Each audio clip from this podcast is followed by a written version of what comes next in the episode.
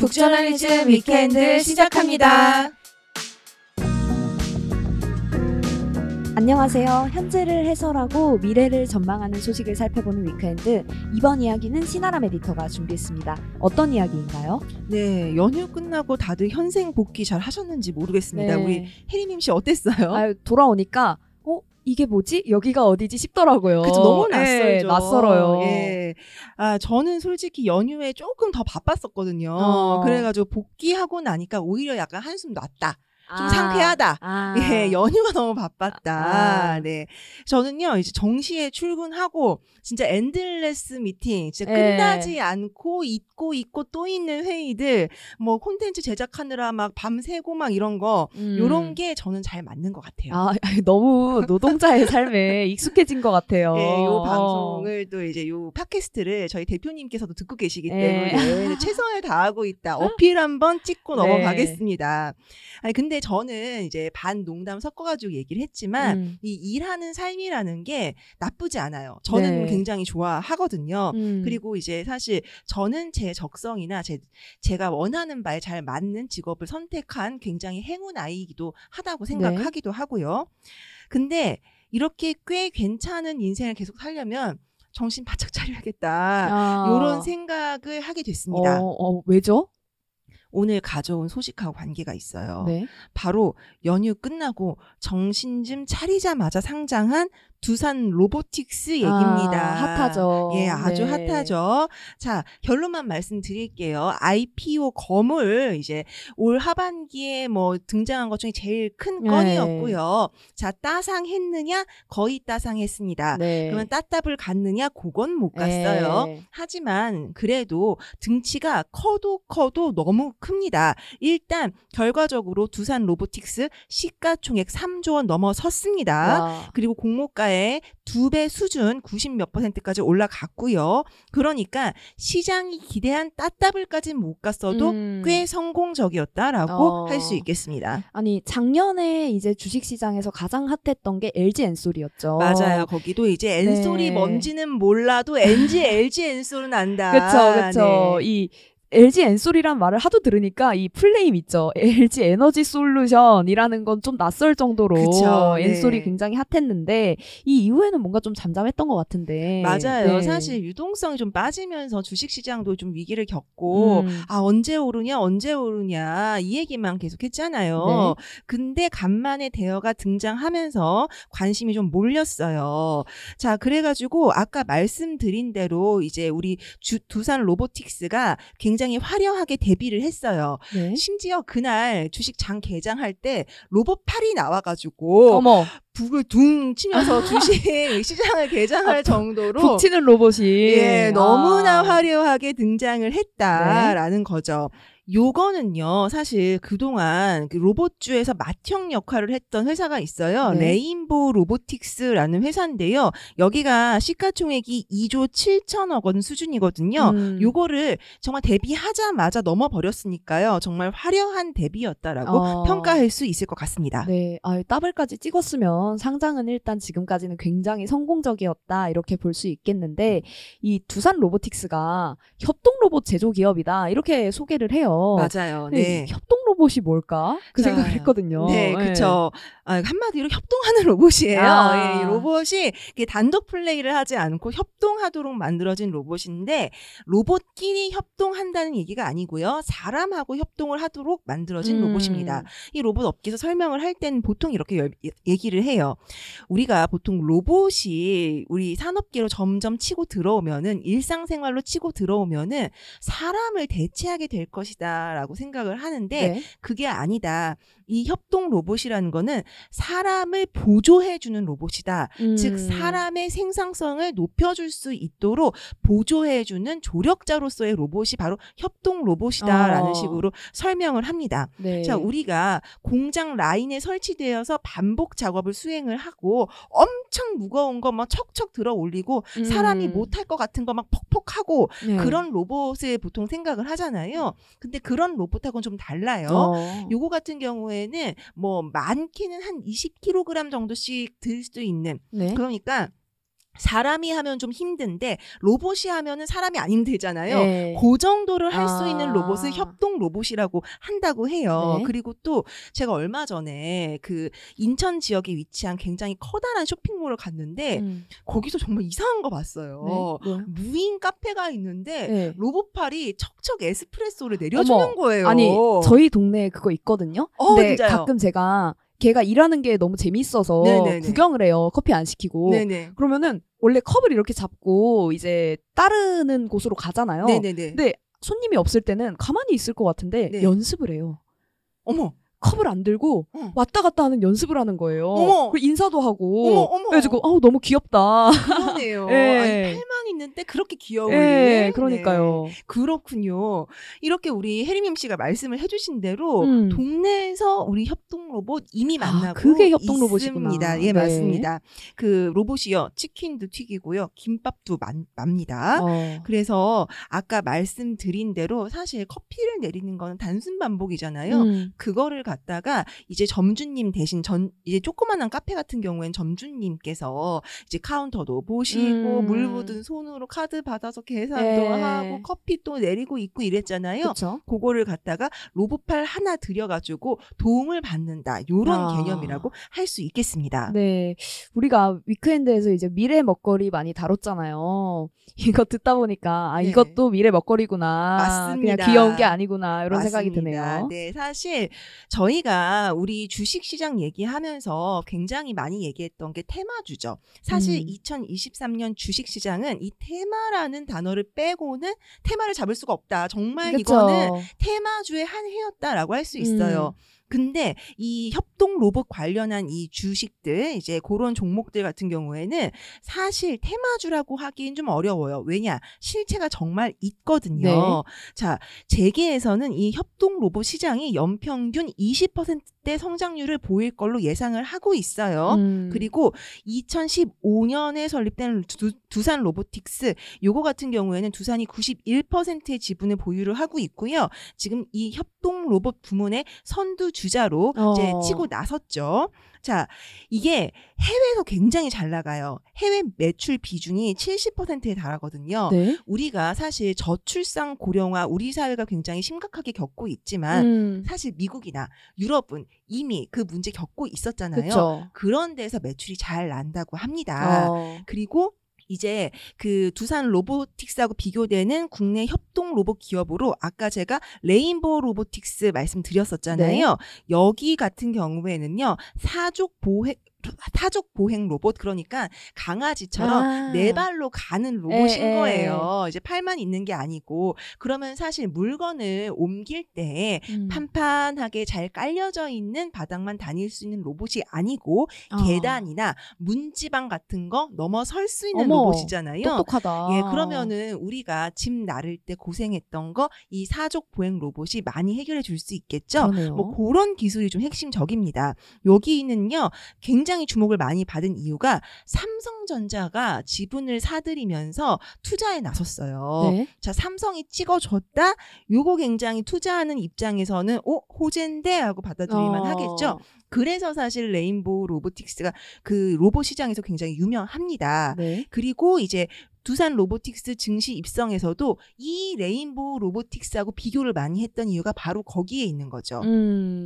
일단 이 두산 로보틱스랑 삼성이 밀어주는 레인보우 로보틱스 이 두 회사가 지금 좀 로봇 분야에서는 주목을 받고 있는 것 같아요. 맞습니다. 네. 그리고 요 말씀드린 이 두 회사 말고도요. 그 삼성이 이제 레인보우 로보틱스에 투자를 했다고 말씀드렸잖아요. 근데 삼성 자체도 가만히 있진 않겠죠. 삼성도 힘을 내고 있고요. 뭐 현대 뭐 이런 데 다 힘을 내고 있습니다. 네. 그리고 최근에 또 주목받는 다음 주자가 있는데 바로 한화예요.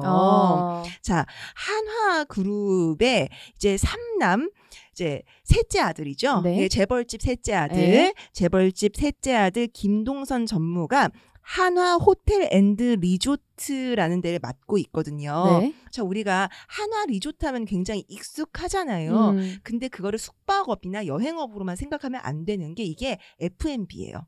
아. 리조트 가시면은 식사들 하시잖아요. 그쵸, 그쵸. 그러한 그 이제 인프라를 갖고 있기 때문에 여기서 뭐 고급 레스토랑이라든지 뭐 급식이라든지 요런 쪽하고 이제 붙어 있단 말이에요. 그래가지고 여기가 F&B하고 굉장히 밀접한 관련이 있는 데다라고 보시면 좋고요. 근데 요 F&B 쪽에 강점을 가지고 있는 한화 호텔 앤드 리조트가 조인트 벤처 형식으로 이제 한화 로보틱스라는 회사를 만들었어요. 아. 따끈따끈합니다. 지난 4일에 출범을 했거든요. 네. 자, 여기 전략기획 부분 총괄을 이 재벌집 셋째 아들 김동선 전무가 맡습니다. 아. 아니 F&B가 사실 저는 생각했을 때 로봇과 제일 먼 분야가 아닐까. 그쵸. 탕후루인데 어떻게 네. F&B는 탕후루인데 어떻게 이제 로봇이랑 붙을까. 아니 그리고 사실 음식은 손맛이잖아요. 그쵸. 네. 그런 생각이 들어서 로봇과 되게 멀 거라고 생각했는데 이게 또 착 붙네요. 맞습니다. 음식 조리가 굉장히 섬세하고 또 창의적인 작업 같지만요. 이미 어느 정도 준비가 되어 있는 식재료로 대량의 음식을 만드는 거는 사실 뭐 창의적인 뭐 요리의 과정이라기보다는 단순 노동에 가까워요. 그쵸. 사실 저희도 밀키트 뜯어서 끓이면은 예, 나오잖아요. 나오죠. 나오잖아요. 근데 많은 수의 식당이나 혹은 많은 수의 급식 시설에서 그런 식으로 음식을 많이 만든단 말이죠. 그쵸? 예, 그런 거 예를 들면은 파 정말 쌓여 있는 파 100단을 갖다가 그냥 자른다고 생각해 보세요. 아, 힘들죠. 그거 되게 그냥 노동 집약적인 단순 반복 노동이잖아요. 그런 거를 할 수 있다라는 겁니다. 네. 그리고 뜯어서 넣고 끓여요. 저어줘야 되잖아요. 뜨거운 거 네, 계속해서. 그것도 로봇이 한다고 생각하면 훨씬 편하겠죠. 그런 원리라고 생각합니다. 자, 그러면은 굉장히 이렇게 우리 삶을 바꾸고 있는 이미 바꾸고 있는 협동 로봇 혜림 MC는 만약에 협동 로봇 하나 드릴 수 있다. 네. 그러면 어떤 거 드리고 싶으세요? 있는지는 모르겠지만 그 집에 머리카락이 되게 많아요. 아, 알죠? 예, 압니다. 예, 예, 저도 이 압니다. 자취생의 서름인데 네. 머리카락 좀 치워주는 협동 로봇 하나 생기면 너무 좋겠다. 예. 저희 로봇 청소기까지도 필요 없거든요. 네, 그렇죠, 머리카락만 좀 잘 찍찍이로 잘 붙여주면 좋겠다 이런 생각을. 아, 정말 너무 예. 공감합니다. 예. 승민 에디터는요? 아 역시 설거지 아닐까요? 아, 설거지. 사람마다 이게 좋아하는 집안일이 있고 싫어하는 집안일이 있잖아요. 아, 전 설거지 좋아하는데. 아, 저도 좀 웬만하면 좋아하려고 노력하는 편이긴 하지만은 이제 설거지를 하고 나면은 비누가 손에 붙다 보니까 되게 건조하단 말이죠. 아, 맞아요. 네. 아, 저는 많은 거 바라지도 않아요. 그 헹구는 건 제가 할 테니까 이제 비누칠만 좀 로봇이 해줬으면 좋겠다 이런 생각이 드네요. 아, 정말 두 분 다 소박하다. 네, 그러니까 그럼 아람 에디터는 혹시 어떤 로봇 갖고 싶으세요? 저요. 저 같은 경우에는. 그래요. 세탁기에서 건조기로 빨래를 옮겨 넣어주는 로봇이 갖고 싶습니다. 다들 소박해요, 꿈이. 네, 맞아요. 저희가 사실 어느 정도 다 자동화되어 있는 분야에서 네. 거기까지는 안 바래. 그냥 요것만 좀 도와줘. 요런 느낌으로 로봇 청소기 필요 없고 협동 로봇이 이거 해줘. 네. 식세기 필요 없어. 이것만 해줘. 이런 정도의 네. 소박한 꿈을 안고 있다. 정말 우리 북저널리즘 자꾸 소심하다라는 거 네, 다시 한번 네. 확인을 하면서 근데 우리 좀 스케일 크게 좀 얘기해보기로 하죠. 우리 아까 한화 얘기 잠깐 했었잖아요. 근데 저희 그 북저널리즘 익스플레인드에서 한화오션이라는 기업에 대해서 네. 설명을 한 적이 있어요. 자, 저희가 그 한화오션의 CEO다. 막 이렇게 생각을 해보자고요. 네? 스케일 크게, 꿈은 크게. 자, 그 대우조선해양이었던 회사를 인수를 해서 한화오션으로 다시 재출범을 한 거잖아요. 자, 그 회사의 CEO다 내가. 그럼 나는 지금 어떤 협동 로봇이 제일 필요할까? 아, 저 알 것 같아요. 용접이죠, 용접. 맞아요. 네. 배 만들 때 네. 얼마나 필요해요. 맞습니다. 저희가 사실 이 조선소의 인력 부족 문제에 대해서 굉장히 저희 북저널리즘 에디터들 회의 시간에 많이 이야기를 했어요. 김씨 아저씨들이 없다. 네. 조선소에 김씨 아저씨들, 용접해주던 김씨 아저씨들이 없어가지고 그 고숙련의 그 기술이 필요한 그 아주 고난이도의 용접을 하실 분들이 다 떠나갔다. 그래서 그분들을 다시 데려올 유인책이 필요한데 그만큼 합당한 뭐 이제 임금을 지불할 그 여력이 없는지 의지가 없는지 네. 뭐 그런 부분들이 있다 보니까 문제가 있고 그래서 하청에 재하청 넘어가는 문제도 그 임금 문제가 제대로 해결되지 않으니까 뭐 파업이 일어나고 네. 뭐 이런 얘기들을 많이 했었죠. 근데 이 김씨 아저씨를 협동 로봇이 김씨 로봇이 맞아요. 네. 김씨 로봇이 대체를 하고 있다. 지금 이미 현장에서 사용이 되고 있습니다. 앞서 말씀드렸던 한화오션 이미 로봇 용접공을 적극적으로 활용을 하고 있다고 해요. 자, 이게 지금 이렇게 하고 있대더라의 문제가 아니고요. 앞으로도 이제 그 선박 건조 공정에서 로봇 도입이 확대될 전망이라고 합니다. 네. 왜냐하면은 앞서 말씀드린 대로 김씨 아저씨는 떠났다. 근데 조선업이 장기 불황에 따라서 인력을 수급을 제대로 못하고 있다. 네. 그래서 이제 앞으로 수주 받아놓은 거를 빨리 만들어줘야 돼요. 근데 조선업 업계의 얘기를 좀 말씀을 드리면은 이제 사측의 얘기를 좀 말씀을 드리면은 네? 그동안 너무 힘들다 보니까 수주 따온 거를 좀 헐값으로 많이 수주를 따왔다. 아. 그러니까 임금 올려줄 여력이 우리한테 없다. 그러면은 자 위험한 노동이잖아요. 네. 자, 중대재해처벌법 등의 압박도 있고 하니 우리 이제 로봇 쓰겠다라는 거예요. 그런 쪽으로 이제 가고 있는 흐름이 이미 있습니다. 아. 결국에는 이제 기업들이 경쟁력을 되찾을 수 있는 방법을 찾아내고 있는 건데 네. 하, 그래도 사실 씁쓸해요. 그렇죠. 네. 네. 사실 로봇을 바라보는 기업들의 시각이 눈에 띄게 달라지고 있다라는 거는 이미 있는 흐름이에요. 그렇죠. 예. 아, 지금 뭐 로봇은 파업 안 하잖아요. 네, 예, 그렇죠. 예, 안 하죠. 예, 로봇은 다치지 않잖아요. 네. 고장 날 뿐이죠. 그리고 로봇은 한번 입력해 놓으면은 대부분 실수하지 않죠. 그렇죠. 그러다 보니까 이제 기업들이 아, 우리는 이제 그 제값을 치르고 사람의 노동력을 이제 사지 않겠어. 로봇을 사겠어. 라는 얘기들을 하고 있다라는 겁니다. 네. 네. 아니, 협동 로봇이라는 게 그 아까 말했던 것처럼 이제 뭐 사람을 대체하는 게 아니라 그러니까 식당 주인을 밀어내는 게 아니라 네. 이제 대파 잘라주는 네. 그 정도라고 생각을 했는데 이렇게 좀 사람 자리를 밀어내는 것 같은 좀 느낌도 드는데요. 맞습니다. 네. 근데요 이 말이 조금 어폐가 있어요. 협동 로봇은 사람을 대체하는 게 아니라 사람을 도와준다. 근데 사람을 도와주는 건 원래 사람이 하던 일이에요. 그러네요. 우리가 원래 방송국에 보면 AD라고 있잖아요. 네. 그 AD가 그 어시스턴트 디렉터 입니다. 네? 조연출, 그러니까 조감독 같은 거죠. 그러니까 어시스턴트는 사람이 하던 직업으로서 명백히 존재하던 분야예요. 그렇죠. 자, 디렉터는 디렉터이되 경험이 아직 부족해서 숙련도가 낮은 디렉터들이 조연출이라는 자리에서 일을 하면서 자신의 실력도 쌓고 그 안에서 필요한 역할도 하고 이게 조연출인 거잖아요. 네. 근데 그 자리를 협동 로봇이 많은 분야에서 빼앗아 가고 있다. 아. 뭐 예술적인 수준의 용접은 아직도 협동 로봇이 할 수 없죠. 그쵸. 그거는 정말 김씨 아저씨 30년 장인 김씨 아저씨 불러와야 돼요.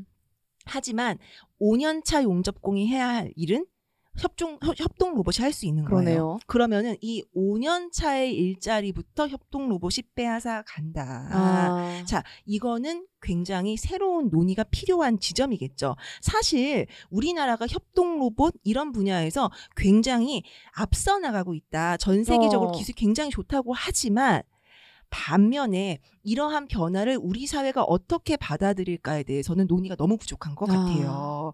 자, 그래서 협동 로봇과 함께하는 미래에 한국이 앞장을 설 거라면은 그 미래에 사람들이 어떻게 함께할 수 있을지를 논의를 해봐야 되지 않겠나. 네. 그래서 오늘은 좋은 레퍼런스 하나 갖고 왔다. 이런 말씀드립니다. 어떤 레퍼런스죠? 네, 바로 북저널리즘의 종이책 시리즈로 여러분께 선보였던 노동 4.0이라는 책이에요.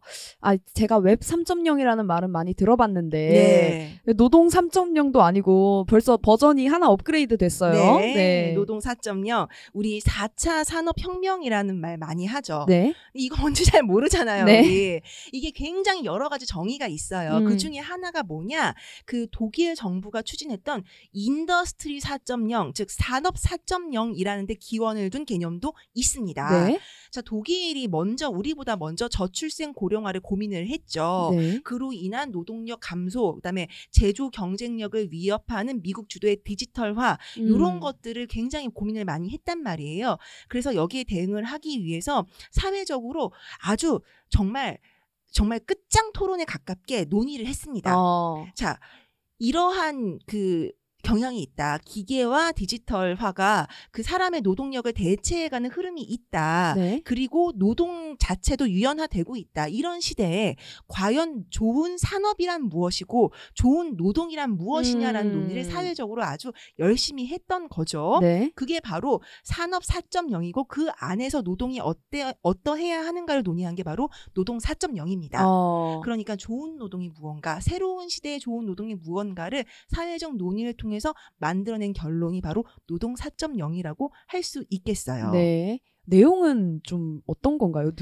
너무 좀 낯선 개념이라. 맞아요. 좀 네. 추상적이죠. 네. 자, 일단 이 모든 것들이 디지털화되고 있다. 그래서 이러한 사회 구조 속에서 노동이 가치를 잃지 않고 계속해서 높은 수준으로 기능을 하려면은 어떻게 해야 하는가? 그리고 생산성이 점점 고도화될 거 아니에요. 네? 그러면은 그로 인한 이익을 어떤 식으로 분배해야 하는가. 그리고 또 우리 굉장히 많이 얘기했던 게 플랫폼형 대기업 굉장히 많이 얘기했잖아요.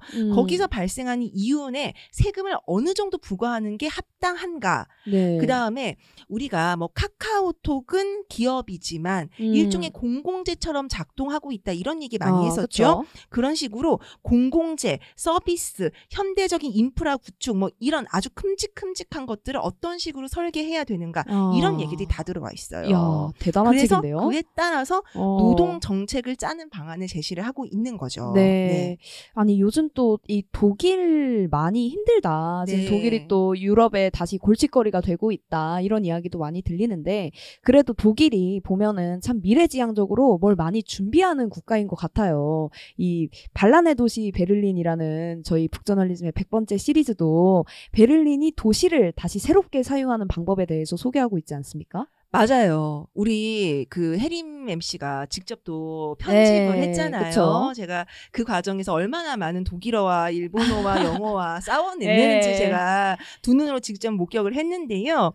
우리 이제 그 100번째 시리즈 그 반란의 도시 베를린도 굉장히 아이코닉한 책이지만 사실 우리가 직접 살아본 사람 얘기 여기서 한번 들어봐야 되지 그쵸, 않겠어요? 그쵸. 또 우리 백승민 에디터가 베를린 한 달 살기 했었잖아요. 어땠어요? 이방인의 눈으로 본 독일 노동자의 삶이라는 거? 근데 사실 아시죠? 관광객으로 가면은 진짜 이제 노동자다라고 하는 사람들이랑 이렇게 막 접점이 엄청나게 많지는 않아요. 그쵸. 근데 사실 가장 좀 이렇게 한눈에 볼 수 있는 거는 역시 휴일이겠죠. 아, 그렇죠. 휴일에 도시 텅 비고. 아, 맞아요. 네, 되게 와글와글하던 도시 텅 비고. 네. 독일에는 그 법이 있어요.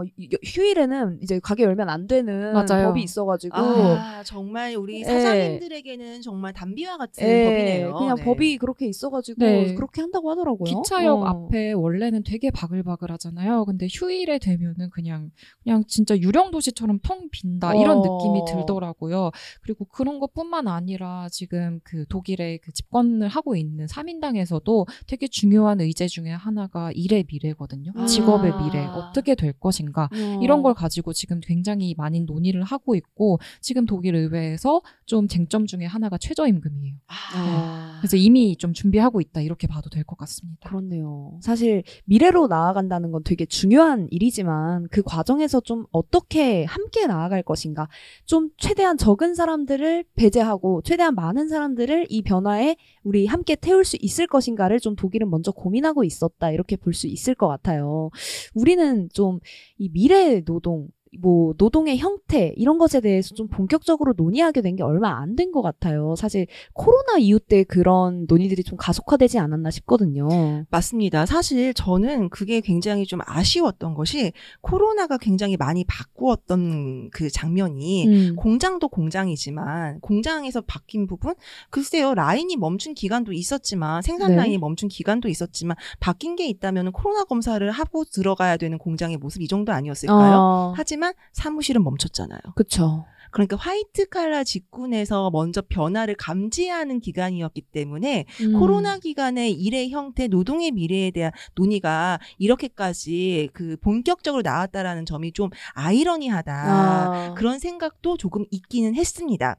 어쨌든 자, 우리는 코로나 이후에나 본격적으로 노동의 미래에 대해서 이야기를 하게 됐지만 네. 북저널리즘은 또 미래를 한 발 앞서서 전망하는 매체잖아요. 그쵸, 그쵸. 미래를 전망할 수 있는 이슈, 저희 정기 구독하시면은 한 달에 한 번씩 또 책을, 미래를 전망할 수 있는 책도 보내드리고 또 매일매일 디지털로 확인할 수 있는 아티클도 제공이 되고 있으니까요. 많은 관심 부탁드립니다. 네, 이게 사실 2018년에 나온 책이지만 네. 지금 읽어도 그렇죠. 미래 네. 이야기처럼 들리는 책이에요, 사실. 네네. 이렇게 또 깨알 홍보를 드리면서 오늘 이슈 마무리하려고 해요. 이 노동 4.0에서 기억에 남는 한 구절 소개해 주시면 좋겠습니다. 네.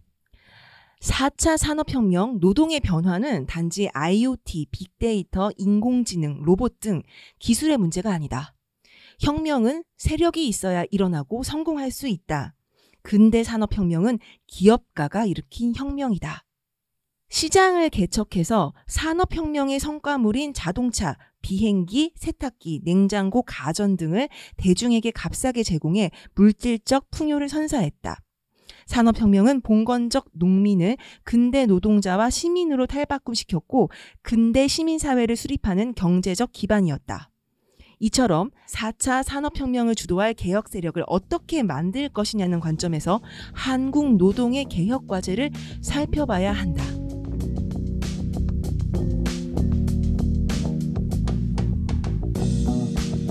네, 다음 주에도 변함없이 현재를 해설하고 미래를 전망하는 이야기 들고 오겠습니다.